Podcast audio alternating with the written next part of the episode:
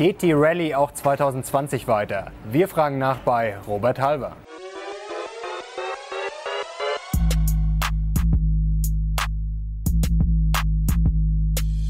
Servus Leute und herzlich willkommen in einem brandneuen Video der Mission Money. Wir sind heute back mit einem sehr unterhaltsamen Gast, der immer Klartext spricht, ein Experte. Und zwar ist er Kapitalmarktstratege bei der Baderbank. Ich freue mich sehr auf das Gespräch.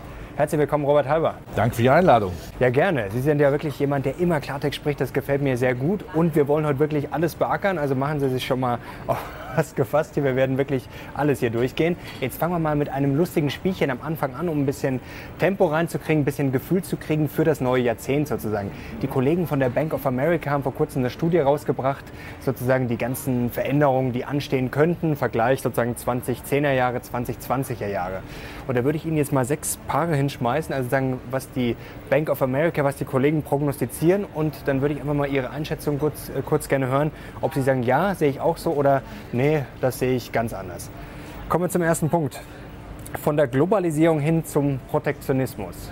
Nein, ich glaube, Globalisierung bleibt weiterhin ein sehr starkes Thema, allerdings angereichert durch nationale Töne. Das wird schon passieren, aber Globalisierung, das funktioniert eben nur zu 100 Prozent und nahezu 100 Prozent. Die Chinesen wollen ja auch weiterhin exportieren. Europa möchte exportieren und auch Amerika möchte exportieren. Amerika ist nicht mehr das Land, wo man nur konsumiert, sondern auch mittlerweile exportiert. Das weiß der Herr Trump. Von daher darf man ihn auch mal ein bisschen abklopfen. Zu viel Protektionismus möchte der junge Mann auch nicht haben. Sehr schön. Kommen wir zum zweiten Punkt, von der Deflation zur Inflation. Nein, das sehe ich auch nicht. Wir haben jetzt ja lange Jahre versucht, Inflation hinzubekommen. Natürlich, mhm. die offizielle Inflationsrate, ja nicht so wirklich. die offizielle Inflationsrate ist sicherlich geschönt. Wenn man sie mhm. fair messen würde, äh, gefühlt oder vernünftig gemessen, ist sie eher bei 4%. Aber selbst 4% sind angesichts dieser Flutung mit Geld, mit Liquidität weltweit einfach äh, viel zu wenig. Aber man sieht eben die Digitalisierung, der Wettbewerb ist schon so stark, dass es keinen starken Druck gibt, die Inflation nach oben zu treiben, obwohl der Staat ja kräftig zulangt. Sehr schön. Zweite, äh, dritter Punkt schon. Das ist sehr schön, finde ich, oder was ist sehr schön, sehr spannend. Von Occupy Wall Street, also von den unbeliebten Banken, zu Occupy Silicon Valley, dass vielleicht dann Amazon und Co. mal die neuen Banken werden können. Sehen Sie das Potenzial auch oder die Gefahr, besser gesagt? Wenn ich bei Amazon was zu sagen hätte oder bei Alphabet, bei Google, dann müsste man natürlich auch finanzaktiv werden. Warum nicht? Wenn man schon die Kunden hat, wieso soll man denen nicht auch ein paar Kredite andrehen? Natürlich, ich denke auch, das wird definitiv kommen. Die werden noch stärker werden. Und ich glaube auch nicht, dass die Amerikaner diese Konzerne so stark reglementiert, weil das eigentlich für Amerika die neuen weltweiten Waffen sind, um sich durchzusetzen. Und wenn die Chinesen ja mit Alibaba dasselbe machen, es wäre nicht das Amerika, das ich kenne, das dann sagt, wir gehen die zweite Reihe zurück. Wichtig wäre, dass Europa es auch hinbekommt.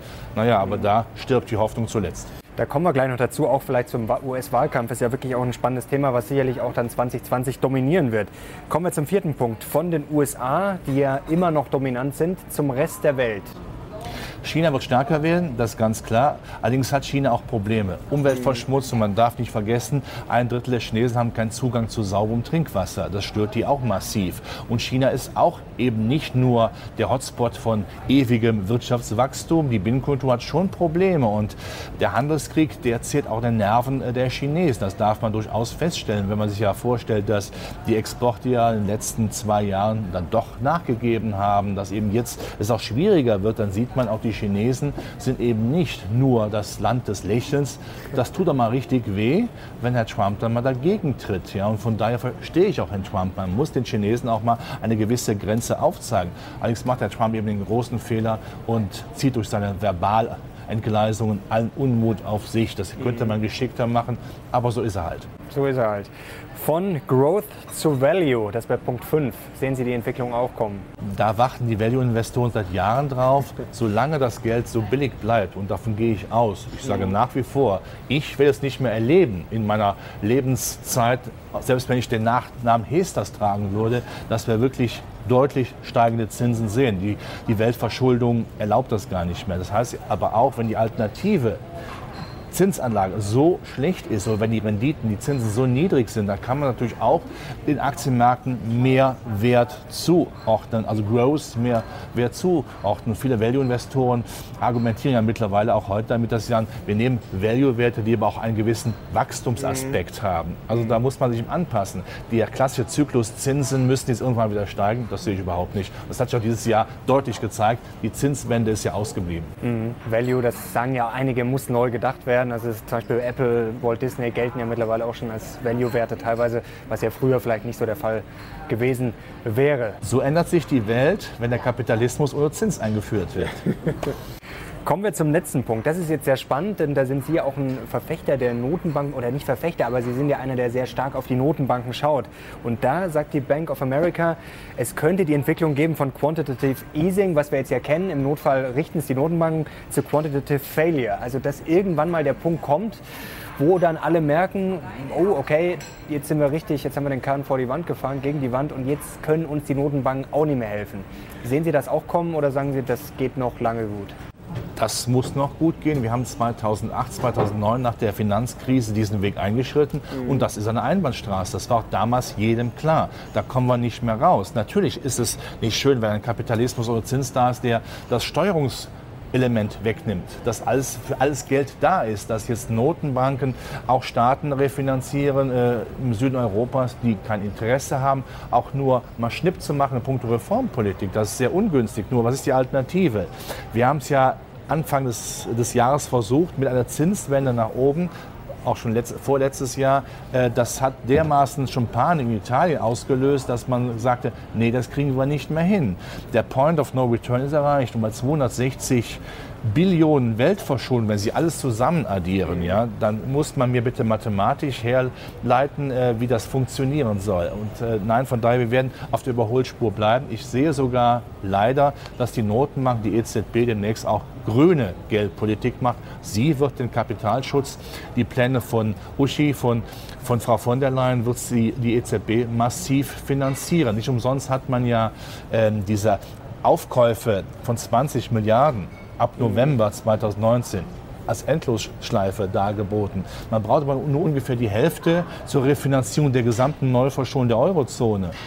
Auge sei wachsam. Das heißt, 120 Milliarden können im Jahr dann mindestens auch in Klimaschutz investiert werden. Das war von, vor, von vornherein klar dass es so gemacht wird. Das heißt, die Notenbank hat eine immer stärkere Mandatserweiterung. Und wer möchte denn als Politiker sagen, das dürfen die aber nicht. Klimaschutz ist Mainstream. Da, da können sich alle versammeln. Das heißt aber auch, die Notenbank bekommt jedes Alibi weiter gut zu sein, ein gut, eine Gutmenschpolitik zu machen. Das ist nicht in Ordnung, das ist nicht ihre Aufgabe, das möchte ich auch sehr klar sagen. Das ist ja das Problem eigentlich. Ja. ja, aber die EZB ist die Allzweckwaffe und wie sie aus der Rolle rauskommen soll, auch gerade mit Madame Lagarde, wo ich mhm. ganz sicher bin, sie wird den Spitznamen Mutti der europäischen Geldpolitik bekommen. La mer monétaire, das ist doch klar. Die Franzosen lassen noch nicht zu, dass da ein Falke sitzt. Das ist doch lächerlich. Jetzt, Mensch, Herr Alberts, haben, haben, Sie mir die Frage schon weggenommen mit der grünen Geldpolitik, aber es ist trotzdem wunderbar, dass Sie das schon beantwortet haben.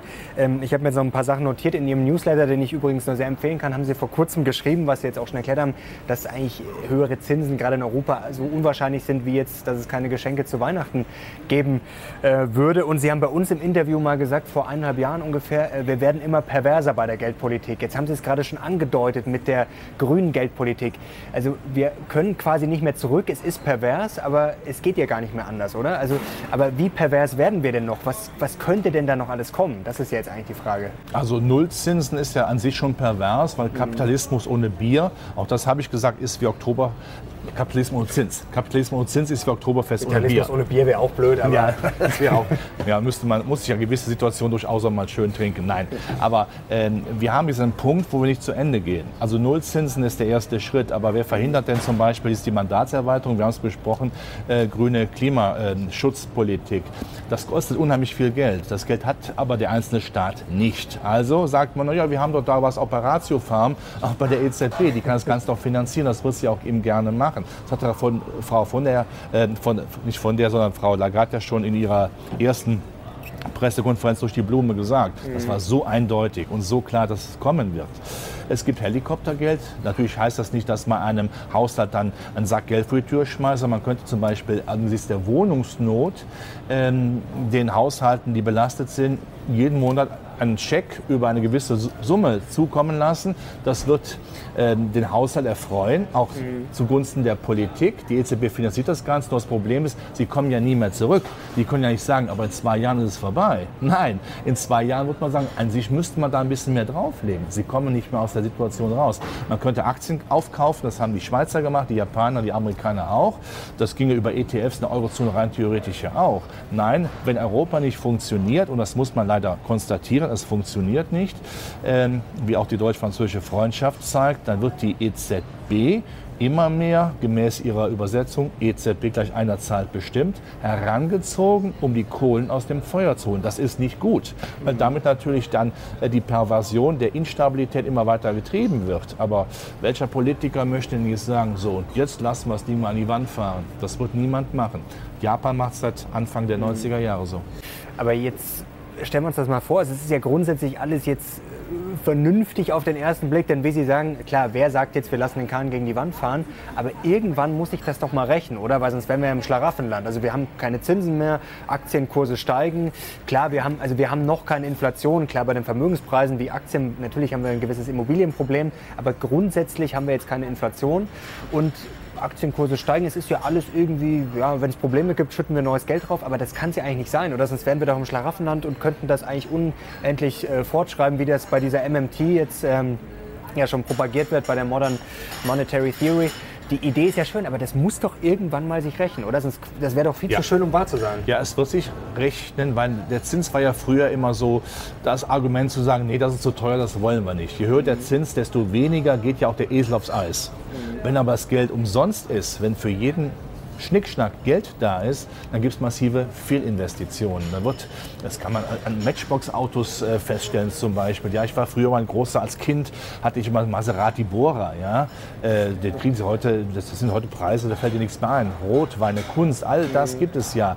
Äh, Übertreibungen bei Staatspapieren. Wir haben ja Planwirtschaft eingeführt. Wir haben ja keine, keine Rentenmärkte mehr, die, die früher der Marktwirtschaft gehorchen, nach Bonität ausgerichtet waren. Das spielt heute keine Rolle mehr. Die Zuchtmeister Notenbanken hauen einfach drauf und kein Hedgefonds wird jemals trauen, dagegen anzustinken, weil zur Not eine EZB sagen kann, für jeden Euro Spekulationsgeld die Eurozone setze ich zwei dagegen.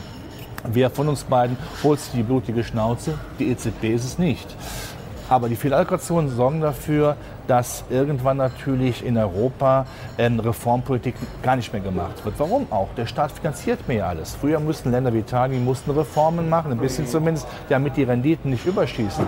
Das Problem ist weg, das übernimmt die EZB. Also werden, dann die Konzerne in Europa immer mehr Richtung Amerika und äh, Asien gehen und dann den europäischen, deutschen Markt von den zwei Regionen beliefern. Das heißt, wir bekommen immer stärkere Arbeitslosigkeit, immer mehr Sozialhilfe Hilfeempfänger und irgendwann knallt das in der Tat. Ja, man kann eine gewisse Zeit einmal über die Stränge schlagen, aber es ist ja keine Stabilitätspolitik. Und die Lösung wäre jetzt zu sagen, wie kommen wir raus? Okay, jetzt reden wir über Klimaschutz. Das soll ja nicht nur verbal erotisch sein oder ideologisch, sondern da kann man damit Geld verdienen. Ja, mhm. damit kann man Geld verdienen. Wenn Klimaschutz wichtig ist, das ist es, da muss es keinen geben, der sagt, das ist nicht wichtig, dann sehe ich nach die deutsche Industrie und stelle fest, die können das. Auch Europa kann das teilweise. Wieso wird jetzt das billige Geld nicht genutzt, auch um die schwarze Null mal abzustrafen, zu sagen, wir investieren jetzt in ein zweites deutsches europäisches Wirtschaftswunder mit der Basis Klimaschutz. Das ist ein Jahrhundertmodell. Aber dann wäre es ja grundsätzlich, wenn Frau Lagarde, auch wenn man das kritisch sehen muss, aber dann wäre dieser Anschub ja vielleicht sogar eine Chance. Zum Beispiel äh, Autoren wie Rifkin sagen ja, Europa ist da weit vorne. Also wir werden jetzt kein neues Google, kein Facebook, werden wir wahrscheinlich nicht mehr hinkriegen. Also ist das jetzt ja. vielleicht die einzige Chance, die wir haben, dass wir sagen, okay, klar, wir können das Klima nicht alleine retten, aber wir können da zumindest vielleicht ein paar Champions theoretisch zumindest uns ranzüchten. Ja. Denn diesen, diese Trends gibt es ja. Also die USA haben ihre Champions, die verteidigen das bis aufs Blut, die Chinesen sowieso. Also wir müssen ja irgendwie versuchen, dass wir was anschauen anschieben. Wir ist brauchen, das vielleicht eine Chance? Ja, dann? wir brauchen ein neues Geschäftsmodell. Das mhm. ist anscheinend nicht nur mal die, die, die normale klassische Industrie, wo die Chinesen uns sowieso über den Leisten ziehen. Ja, die haben äh, viel mehr Menschen, dann, dann noch viel mehr Talente. Das heißt, die ziehen uns ja aus. Also müssen wir was Neues haben. Da wäre grüne Klimaschutztechnik für mich der absolute Weg. Da könnte man auch zum Beispiel in Deutschland einen ähm, Staatsfonds machen, der sagt, wir fördern das, wir investieren da massiv rein. Unternehmen können sich daran beteiligen, auch der Privatanleger könnte sich daran beteiligen, damit aus der Zinsfalle rauskommt. Das wäre ja auch mal was, dass man sagt, ich, ja, Heinrich Müller oder, oder, oder Lisa Schulze, ich investiere eben auch in äh, deutsche Klimaschutztechnik und habe eine Rendite davon, die eben besser ist als das, was ich über Zinspapieren bekomme. Mhm. Negativzinsen werden immer stärker eingeführt. Das wäre auch in allen Himmelsrichtungen sinnvoll, wenn man das macht. Aber in Europa redet man ja gerne. Das ist so die alte, das kennt man noch aus dem Wiener Kongress, ja, äh, 1800 und sowas. Ja, glaube ich. Ja. ja, wo man einfach dann, wo man dann einfach gerne redet, aber nichts ändert. Aber wir müssen dann, auch wenn wir schon sagen, Klimaschutz ist wichtig, dann lassen wir damit Geld verdienen, verdammt nochmal. Und nicht einfach nur ideologisch stehen bleiben und nicht nur äh, die, die Verteuerung über, über CO2-Abgaben machen, sondern sagen, wie kann man eben auch mit dem Thema Geld verdienen und Arbeitsplätze sichern. Die Idee von Frau von der Leyen ist ja richtig, aber ich habe der große Angst, dass zerredet wird, dass Europa sich da nicht zusammenfügen kann. Dann allerdings sollte auch Deutschland sagen, dann machen wir es. Also beim anderen Thema, wir haben eine Regierung, die im Augenblick nicht funktioniert.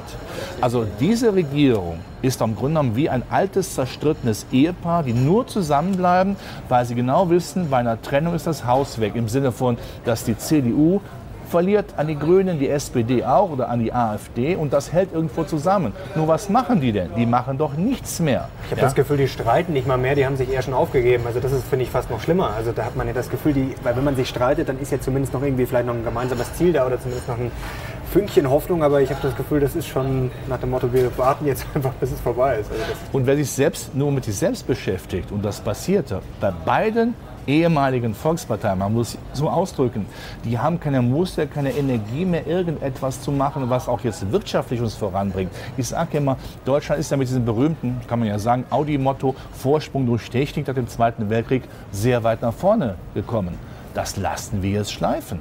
Also ich habe den Eindruck, wir wollen demnächst äh, unsere Volkswirtschaft so aufbauen, dass wir Weltmeister im Kartoffelanbau werden. Das wird nicht funktionieren. Mhm. Und nur mit heile, heile, heile Gänschen und nur zu sagen, wir, wir sind die Guten, die Gutmenschen dieser Welt, das ist lächerlich. Ja? Also noch einmal, man kann da durchaus auch in Klimaschutz auch ideologisch, wenn es denn sein muss, auch vorangehen, klar, aber bitte auch damit Geld verdienen. Genau. Ist nicht nur beim Thema lassen. Aber warum ist eigentlich das Problem so groß? Also wir sind uns ja auch einig, ich gebe Ihnen da vollkommen recht. Ich stelle mir auch mal die Frage, warum kann man jetzt nicht was, sagen wir mal, was Vernünftiges oder vielleicht auch Ideologisches dann einfach verbinden mit dem Geld verdienen? Wir hatten auch schon einige Experten da, wie Andreas Beck zum Beispiel, der auch gesagt hat, mit der schwarzen Null und Staatsfonds, da kann man jetzt so viel machen, dass man diese niedrigen Zinsen, wir haben sie nun mal, dass man die nutzt. Also warum wird das alles nicht mal pragmatisch umgesetzt? Warum hat man eigentlich immer mehr diese zwei Lager, wo man das Gefühl hat, okay, die sind beide ein bisschen irre geworden.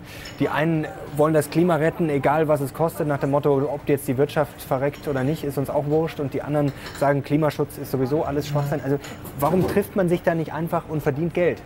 Richtig, es ist sehr einfach. Man kann es ja auch sehr banal ausdrücken, auch mit der schwarzen Null. Angenommen, Sie ähm, erben ein altes Haus, ja? Ein marodes altes Haus. Dann können Sie sagen, ich habe aber keine Lust, großartig Schulden zu machen es soll weiter vergammeln. Damit haben Sie aber keine Rendite aus dem Haus. Okay, Sie haben auch keine Schulden, aber Sie würden ja mit der Rendite die Schulden abtragen können, beziehungsweise mit den Schulden Ihren Vermögensaufbau auch damit dynamisieren. So ist es auch mit der Volkswirtschaft. Wenn die Infrastruktur nicht stimmt, nicht nur Klimaschutz, auch Straßen oder, oder 5G-Technologie, mhm. wer soll denn hier investieren? Erst ein Unternehmen bereit, hier zu investieren wenn ihr Arbeitsplätze aufgebaut und dann darf man gerne auch mal die schwarze Null sausen lassen, wenn man, zwei, wenn man drei Dinge beachtet. Erstens, wir zahlen de facto keine Zinsen dafür. Hallo? Das ist wie im Märchen. Zweitens, die EZB kauft einen Teil davon auf. Ja? Und drittens, wir steigern damit unsere Produktivität, unsere Qualität als Standort. Wer das als negativ darstellt, den habe ich nicht verstanden.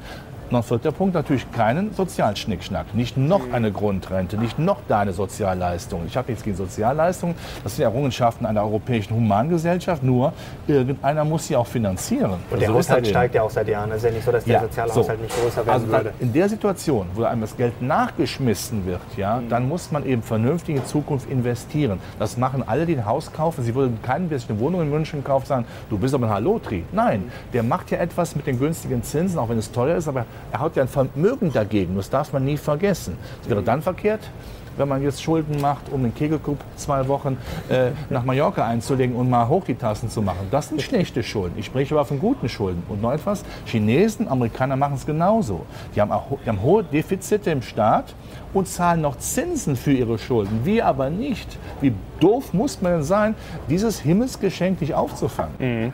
Sind uns die Chinesen da mal wieder einen Schritt voraus in Sachen Pragmatismus? Die haben ja erst jetzt eigentlich die Elektromobilität sehr stark gepusht. Jetzt sind sie wieder ein bisschen zurück, weil sie einfach sagen, hm, vielleicht doch nicht. Wir sehen das jetzt ein bisschen anders. Also das ist ja wirklich richtig kühl berechnend immer. Aber ist das einfach vernünftig? Warum kriegen wir das nicht hin? Ja, natürlich möchte ich nicht eine Gesellschaft in China, das ist ja nun, sind wir ehrlich, das ist keine Demokratie. Ja, Diktatur ja, wollen wir keine, Da klar, wird das durchgedrückt, ja. Ich meine, sehen Sie am Flughafen in Peking, der wird in vier Jahren fertiggestellt. Der größte flächenmäßig größte Flughafen der Welt. Wir sind in Berlin seit 2006 dran. Ich meine, der ich wird bin, auch wahrscheinlich nie wieder fertig oder nie fertig. Ich bin Rheinländer, ich finde Karneval toll, aber dass Berlin auch Karneval macht, das weiß ich eben auch nicht, ja. Also äh, das, das macht ja gar keinen Sinn. Also da werden natürlich gewisse Dinge auch verschleppt über Gerichts Gerichtsprozesse. Klar, Demo Demokratie bitte, dass das keiner falsch versteht, muss unbedingt sein. Aber so manches Genehmigungsverfahren muss nicht nur gekürzt werden, das muss kastriert werden. Mhm. Wir können doch nicht einfach jetzt über Jahre lang, über Jahre, Jahrzehnte einfach zugucken, dass sich mal etwas tut. Die anderen überrunden uns doch längst. Und das geht eben heute nicht mehr so, dass wir sagen können, auch Deutschland ist so stark, die anderen kommen da gar nicht ran. Nein, die Chinesen kommen ran, die Amerikaner tun es mittlerweile auch industrietechnisch weh durch ihre Digitalisierungskonzerne. Da können wir nicht sagen, aber wir sind ja toll, weil wir haben ja früher tolle Autos gebaut. Machen wir immer noch. Das muss man also weiterentwickeln. Und dafür ist eine Politik da. Aber diese Regierung schafft das leider nicht. Kommen wir mal zum kurzfristigen Börsenumfeld. Es gibt ja so eine ganz prominente Umfrage unter Fondsmanagern. Die waren im, lustigerweise im Sommer recht pessimistisch. Jetzt vor kurzem waren sie so äh, optimistisch wie schon lange nicht mehr. Hatten sozusagen dieses Fear of Missing Out. Jetzt ist natürlich die Frage, ist das nicht fast schon eher ein Kontraindikator? Also im Sommer haben ja viele gesagt, hm, danach ging es ja ganz gut. Jetzt sind wir schon relativ weit oben. Ähm, sie haben vor kurzem auch in Ihrem Newsletter über Risikofreude, Risikoabneigung geschrieben. Also könnte das auch schon ein Zeichen sein, dass es jetzt dann vielleicht doch mal krachen könnte, wenn dann schon die Profis schon so sagen, oh, ich muss jetzt noch unbedingt rein? Nicht krachen. Konsolidierung ja, aber nicht krachen. Das mhm. sehe ich jetzt nicht. Dass der Markt sich auch mal jetzt mal Luft holt. Ja, ich meine, wir haben ja ein tolles Jahr gehabt, das darf man auch mal erwähnen. Ja. Die ganzen Verschwörungstheoretiker, die ja 2009 sagen, oh, aber nächstes Jahr passiert es. Okay, jetzt nicht, aber nächstes Jahr passiert. Oh, wird nicht geschafft. Ja, wer seit 2008, die, äh, 2009 diesen Aktienmarkt verpasst hat, ja, tut mir leid, der muss ja Trendsäcke haben, die auf ein bisschen Boden hängen. Ja? Das muss man ja auch sehen. Äh, entscheidend ist ja, dass man äh, die Probleme der Welt sieht. Das haben wir ja gerade schon besprochen. Wir haben Probleme, ja, ja. selbstverständlich, aber muss ich jetzt die Flasche Asbach aufmachen, mich da ins Bett legen und sagen, jetzt trinke ich mir die Welt schön? Nein, ich muss das Beste daraus machen. Offensichtlich kann man das mit Aktien nach wie vor machen. Das heißt aber trotzdem, dass wir mal Luft holen können. Ähm, wir könnten doch äh, durchaus jetzt noch bis Ende des Jahres nochmal Schwung holen, aber dass man auch mal Luft holt, ist klar, weil sehr viele positive Nachrichten jetzt draußen sind. Die Briten gehen immerhin mit Deal, also ohne schmutzige Scheidung. Mhm. Ähm, Amerika, Trump möchte wiedergewählt werden. Das heißt, er sorgt auch ein bisschen dafür, dass der Handelskonflikt sich teilbefriedet, das Geld bleibt billig, das sind ja alles positive Nachrichten. Aber auch im nächsten Jahr muss der Vermögensverwalter, die Vermögensverwalterin wieder Geld verdienen. Und nach wie vor ist ja die größte alternative Anlageklasse das Zinsvermögen aufgrund der ja, diätösen oder krankhaften äh, Zinsen, die niedrigen Zinsen ja nicht attraktiv. Das heißt, spricht dafür, dass der Aktienmarkt im nächsten Jahr durchaus noch einen Schnaps oben draufsetzen kann. Mhm. Jetzt haben sich ja einige mit Asbach anscheinend schon ins Bett gelegt. Also es gibt ja gefühlt, ich will jetzt nicht sagen so viel Crash-Propheten wie noch nie, aber es gibt ja einige, die das wirklich ganz hart durchziehen, auch schon seit einigen Jahren. Ist dann die Frage, ob die wirklich dann äh, vielleicht nicht investiert waren oder das wollen wir jetzt mal, lassen wir jetzt mal so stehen. Aber ist das vielleicht nicht sogar schon der Konterindikator, wenn so viele Leute da auf diesen Zug aufspringen und so viele vor dem Crash waren? kommt er dann erst recht nicht? Nochmal, ich möchte die Situation nicht schön. Überschuldung, das westliche Bündnis funktioniert nicht mehr. Europa hat Probleme, keine Reformpolitik. Das reicht an sich für Kopfschmerzen und Bauchschmerzen mhm. ja, und für Asbach. Aber nochmal, ich hatte ja auch meine Phasen, ich bin ja auch in diversen Börsen, auch Stammtischen, wo man mal offen redet, ja, Anlageausschusssitzungen, wo wir das genau thematisieren. Aber was soll ich denn machen? Solange ich nicht zum Sternbild Kakassia 4 auswandern kann oder sonst wohin, ja, äh, muss ich das Beste draus machen. Und ich muss sagen, die Pein mit Blick auf mein Depot, wenn ich Aktien sehe, hält sich in Grenzen. Das Schöne ist ja auch, warum schreibt der Halver kein Buch?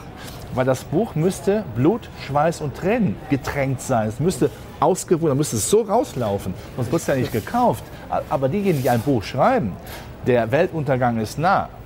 Die müssen auch das Ganze promoten und dann natürlich auch diese schlechte Stimmung nach vorne bringen. Nur noch einmal, wenn es wirklich schlecht laufen sollte, wenn es wirklich so käme irgendwann, dann sieht es ja aber anders aus. Also sollte man, solange es geht, auch äh, noch leben und das Beste daraus machen. Das heißt für mich nach wie vor, den Aktienmarkt auch gerne auch regelmäßig mit Aktiensparplänen. Mein Credo sowieso in jedem Vortrag sollte man mit dabei sein und eben nicht seine Lust am Untergang haben oder Ravioli-Dosen in der Garage bunkern und so weiter.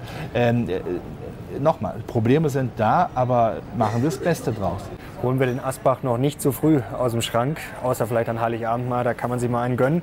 Ähm, kommen wir noch mal kurz zum Handelskrieg und den USA, das würde mich interessieren. Sie haben vor kurzem ähm, das Wort des Jahres oder Unwort des Jahres noch ausgerufen. Also man hat ja das Gefühl, Brexit, klar, Euro, ist alles irgendwie da, aber gefühlt dominiert ja alles immer der Handelskrieg. Also wenn Trump mal wieder ein bisschen pöbelt, wenn Trump mal sagt, nee, ist doch nicht so schlimm, wenn er twittert, ist das 2020 eigentlich wieder dasselbe, dass gefühlt die Börse sich einfach nur nach Trumps Tweets bewegt? Oder wird sich das ein bisschen abschwächen? Die Katze lässt das Mausen nicht. Herr Trump mit seiner äh, Vision äh, Trump First, nicht America First, Trump First, das muss man sehr klar sagen.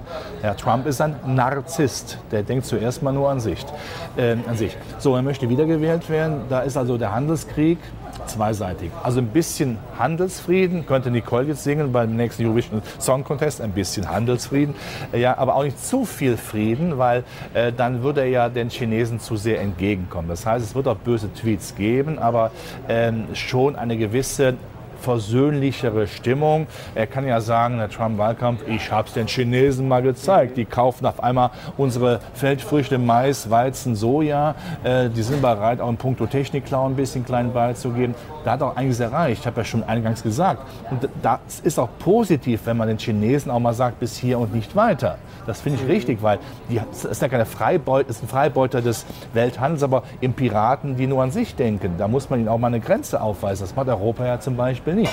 Bin mal gespannt, was mit Huawei passiert. Ob man da wieder einklickt, sagt, ja selbstverständlich lassen wir euch rein, damit ihr weiter in China Auto kauft da setzt Herr Trump eben was dagegen. Und das scheint durchaus Eindruck in China zu machen. Ja? Also von daher äh, ist das so eine, eine, eine Mischung, ein bisschen Handelsfrieden, nicht so viel.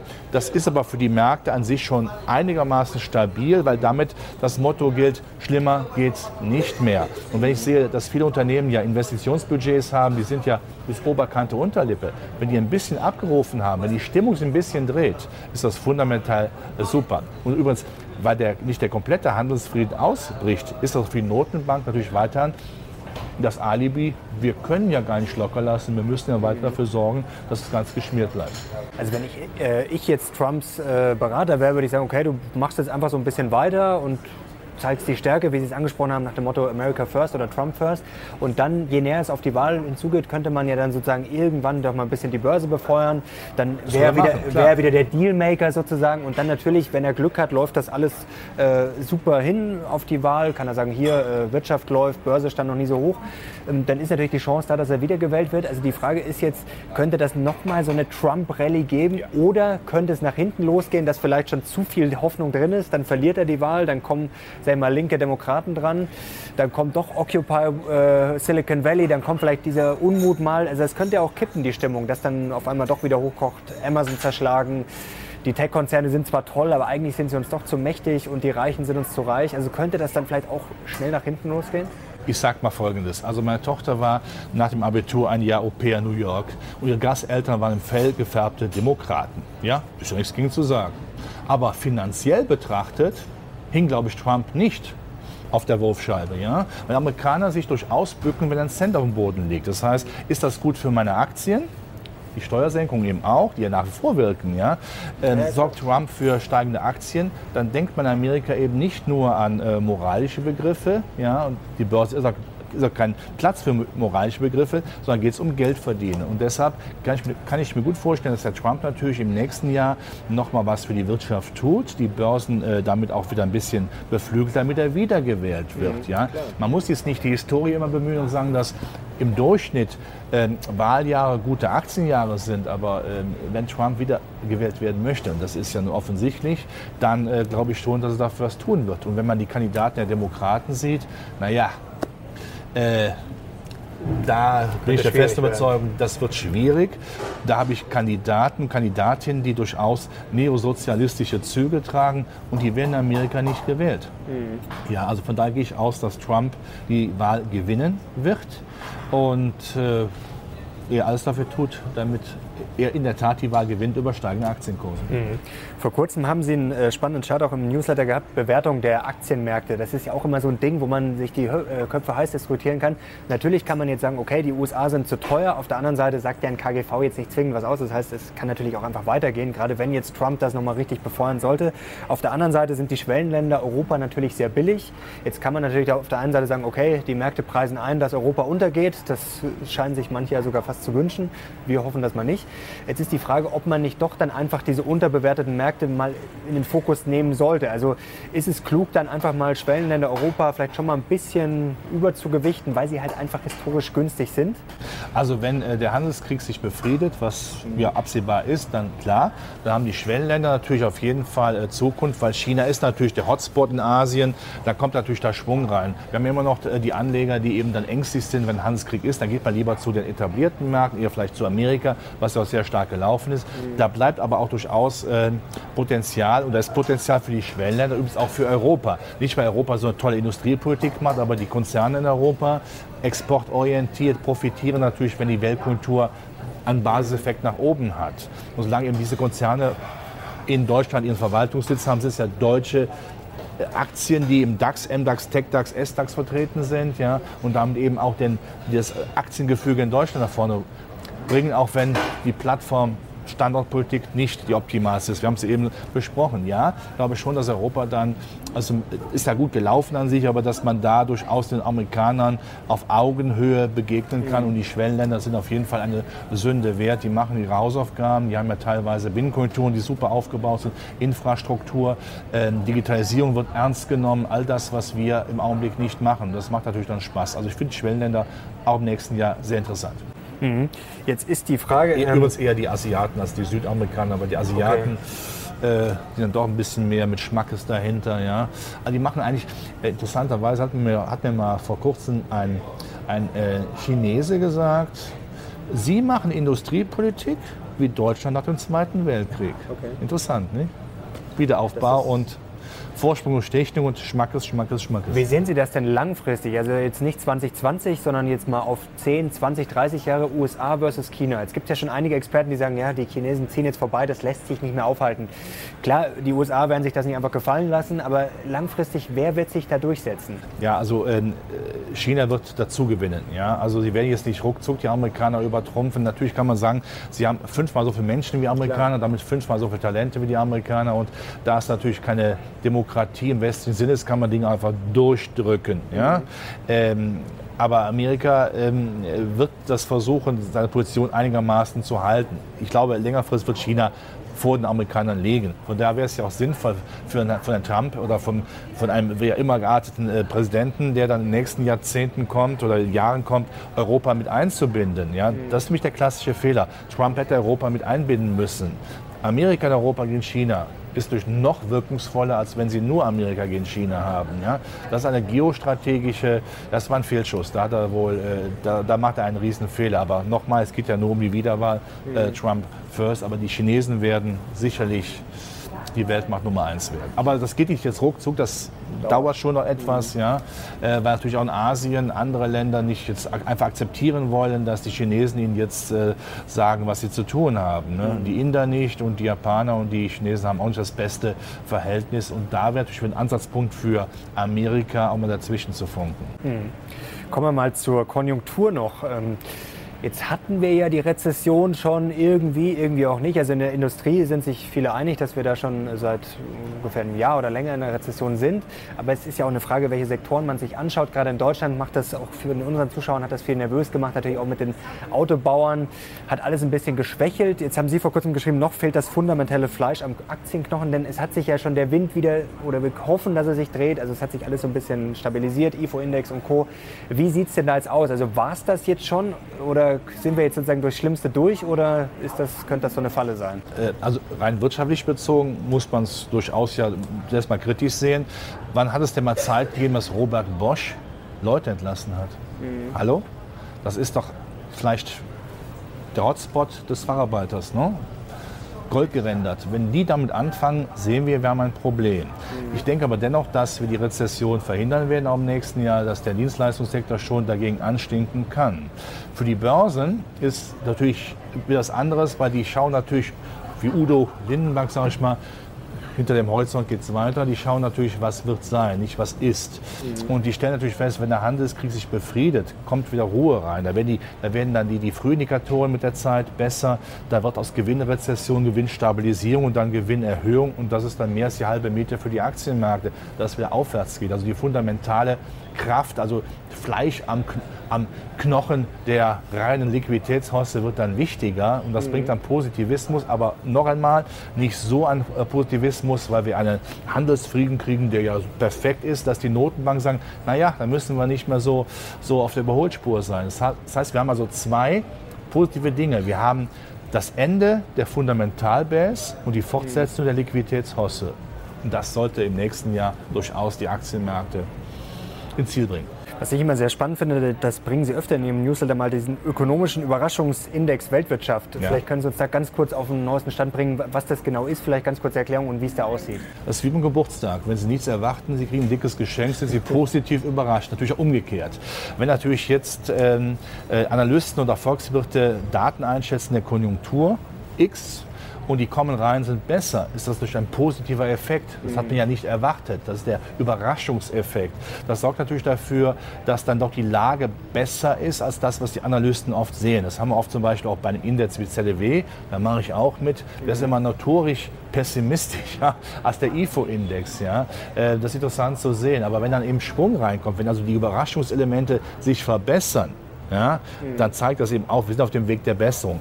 Es geht ja umgekehrt. Wir hatten noch Phasen, wo eben die negativen Überraschungen überwogen haben, wo man zu optimistisch noch war. Aber ich glaube, jetzt sind wir in der Phase, wo sich das wirtschaftlich wieder äh, bessert. Ohne jetzt im nächsten Jahr sagen zu müssen, wir haben eine, boah, eine Weltkultur, die spitze ist. Nein, die wird schon mit 2,8, maximal 2,9, 3,0 Prozent wachsen. Das ist nicht das, was wir früher hatten, aber mhm. es bessert sich aber.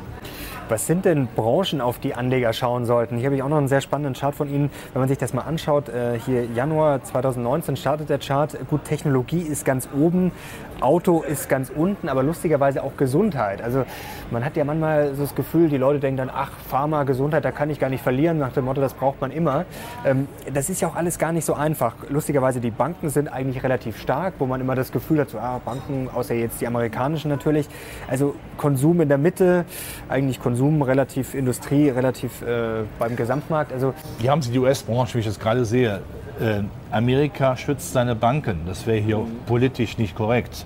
Ja, man muss leider feststellen, amerikanische Banken sind ja im europäischen Vergleich deutlich stärker als vor der Finanzkrise 2008 die hat auch die deutsche Politik einiges kaputtgeschlagen. Und ich sage immer wieder, auch denjenigen, die äh, Banken hassen wie die Pest, ähm, ist es denn besser, wenn Banken aus Amerika den Finanzplatz in Deutschland beherrschen als deutsche Unternehmen? Wahrscheinlich nicht.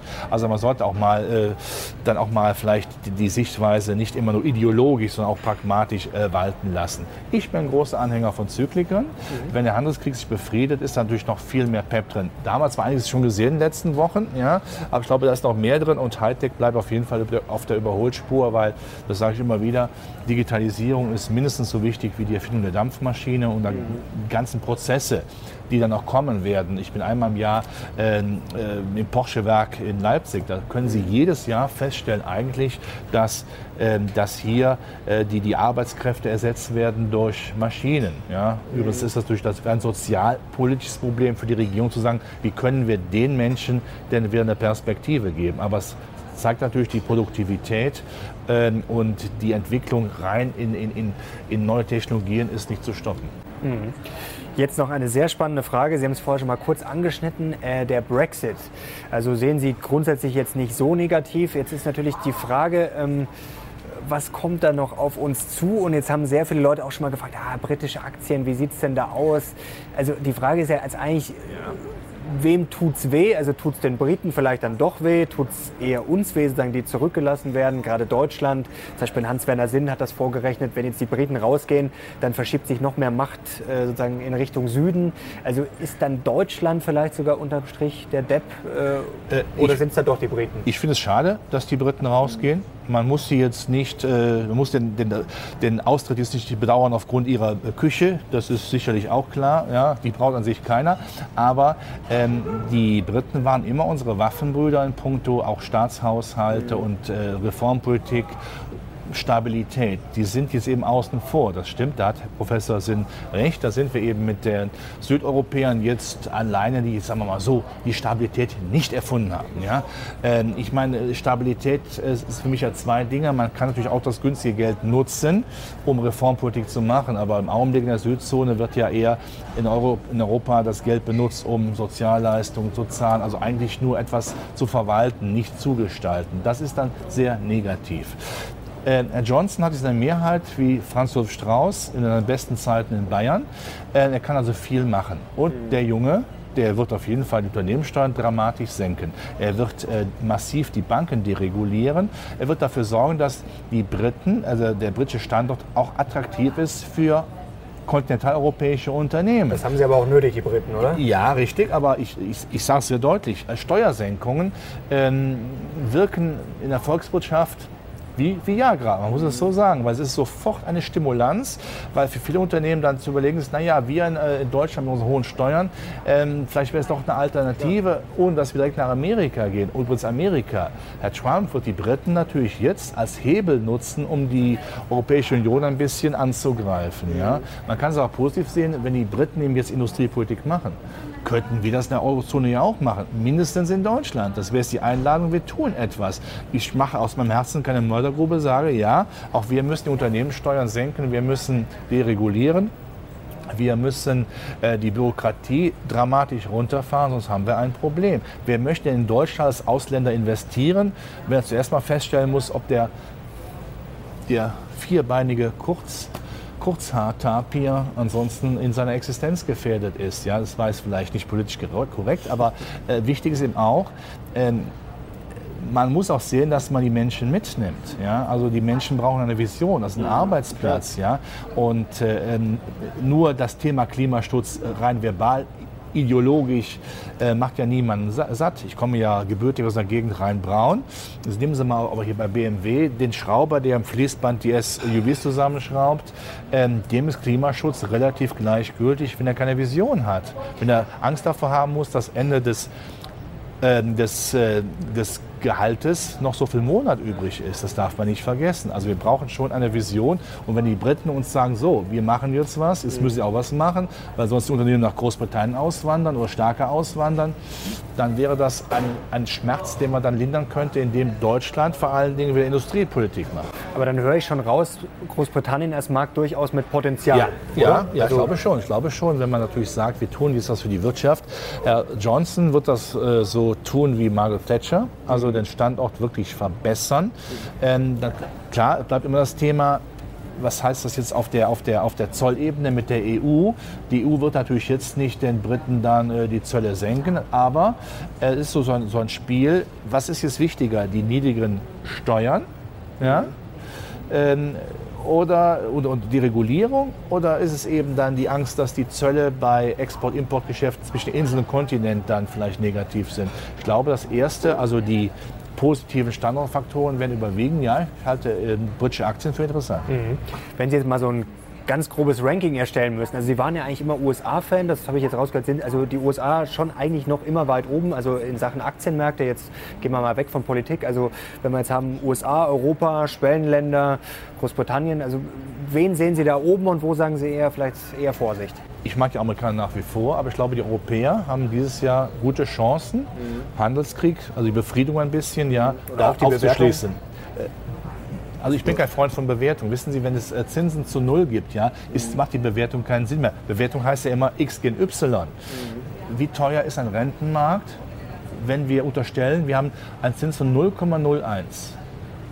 Äh, da kann der Aktienmarkt, da ist der neue Markt nie hingekommen, wo mhm. dann die Bewertung des Rentenmarkts wäre. Das heißt, da ist die Bewertungsfrage für mich nicht die entscheidende. Aber jetzt, wenn man jetzt mal, aber Sie meinen jetzt auch die Bewertung innerhalb der Aktienmärkte. Äh, ich glaube, es geht darum, wo kann man fundamentales Potenzial sehen. Da hat Europa gute Chancen und die Schwellenländer eben auch. Und zu Europa gehört für mich auch Großbritannien. Mhm. Jetzt haben Sie es gerade schon angesprochen, Anleihen. Also das ist ja, wenn man diese, früher konnte man das ja in normalen Zeiten noch vergleichen. Anleihen, KGV konnte man sich ja berechnen und Aktien, KGV, das ist ja eigentlich gar nicht mehr nötig bei, äh, äh, möglich bei negativen Zinsen. Aber auf jeden Fall sind sich alle einig. Also Anleihen, das ist ein ganz äh, gefährliches Konstrukt und das ist auch, äh, viele reden ja von der Blase schlechthin. Warum kaufen Leute überhaupt noch Anleihen? Kommt das für Sie in Frage? Also an sich Nein. ist es ja ein Nein, schlechtes äh, Geschäft, wenn das, ich jetzt ich äh, weniger sagen, zurückkriege, ja, als ich wer, reinstecke. Wer zu viel Zinspapiere hat, ist ein Spekulant. Mhm. Er spekuliert auf steigende Zinsen. Mhm. Da kann er lange warten wie mit Methusalem. Der Bart, der wird kilometerlang sein. Es geht nicht mehr. Es wird nicht besser. Ähm, wer in Zinspapieren anspart, das ist wirklich geplante Vermögensvernichtung. Ich verstehe die Sehnsucht der Deutschen. Wir kommen, sind ja ein Zinssparland, dass das toll ist. Aber die nächsten Jahre, solange, mindestens solange ich lebe, wird der, der, der, der Weltspartag kein Freudentag mehr sein. Es ist wirklich der Toten Sonntag, weil es, es, macht, überhaupt, es macht überhaupt keinen Sinn, äh, daran äh, zu glauben, dass das wieder besser wird. Und deshalb muss man umschwenken.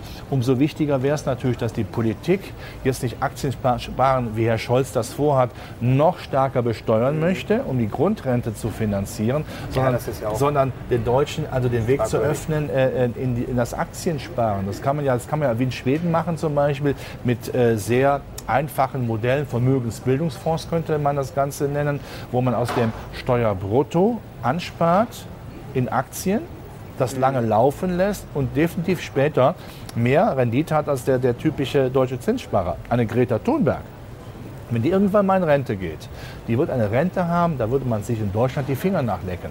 Wieso machen wir das nicht? Ich habe es nicht verstanden, warum man äh, so, so viele Bretter vor dem Kopf hat, damit man aus der Zinsfalle mal auch politisch rauskommt. Wie kann man jetzt denn noch Aktiensparen noch verteuern und damit dem Argument Spekulation zu bekämpfen und dann gleichzeitig aber Derivatinstrumente außen vor zu lassen? Tut mir leid, Olaf Scholz. Ich meine, er möchte immer Helmut Schmidt 2.0 sein. Dann zeigen Sie mir das mal. Im Augenblick sind Sie nicht Helmut, Helmut Schmidt 2.0. Im Augenblick laufen Sie eher Richtung Karl Marx. Wir haben uns leider auch schon öfter hier über Herrn Scholz aufregen müssen. Wir haben ihn auch schon mal aufgefordert, gerne mal bei uns vorbeizukommen. Wir würden uns das gerne mal wirklich in Ruhe erklären lassen. Gerne laden wir Sie dann auch ein. Das wäre auch vielleicht ein schönes Streitgespräch. Aber Herr Scholz bislang hat er sich leider noch nicht bereit erklärt. Vielleicht sieht er das Interview jetzt. Also schöne Grüße an Olaf Scholz und seine, sein Sparbuch vor allem, das er ja immer wieder empfiehlt. Ja, ja vor allen Dingen, er möchte sein Geld auf dem Girokonto anlegen. Ne? Also das gesagt hat vor etwa acht Wochen. Mhm. Ich habe auf den Kalender geschaut. Es war nicht der 1. April. Nein. Leider nicht. Nee. Überlegen Sie mal mit regelmäßigen Sparplänen ab 25 Euro, was da zusammenkommt. Ja?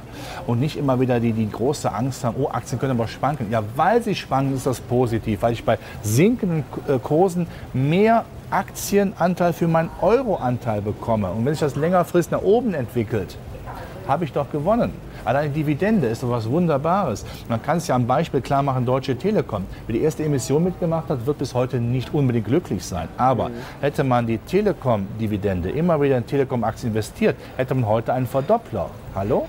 Dividende ist, ja, das ist auch ein Klischee, aber es ist nun mal so, ist der bessere Zins. Und wenn wir davon ausgehen, dass die Unternehmen auch im nächsten Jahr in Deutschland, Europa die Dividende einigermaßen beibehalten wollen, dann ist das eben der entgangene Nutzen, den man früher über Zinsen hatten. Oder anders gesagt, Dividendenlust statt Zinsfrust.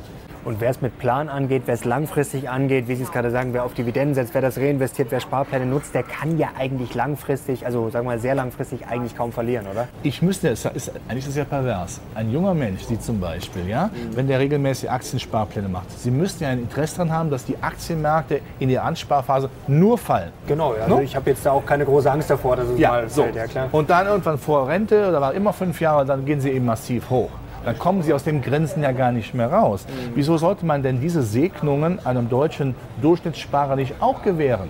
Ja, um eine bessere Altersvorsorge zu haben und wohl wissen, auch zu wissen, dass später dann der Staat weniger Sozialhilfe zahlen muss. Das, hat, das ist so ideologisch, so, so mit Brettern vom Kopf versehen. Das, das raffe ich überhaupt nicht. Ja, das, äh, da regen wir uns leider hier oft auf. Gut, dass Sie das nochmal hier klar machen. Äh, genau deswegen machen wir auch diesen Kanal. Leute, Daumen hoch, wenn ihr das genauso seht und wenn ihr vor allem Robert Halber wieder bei uns sehen wollt. Jetzt sind wir gleich schon am Ende dieses Videos. Jetzt kommen wir noch ganz kurz zum Thema Gold. Das würde mich nur interessieren.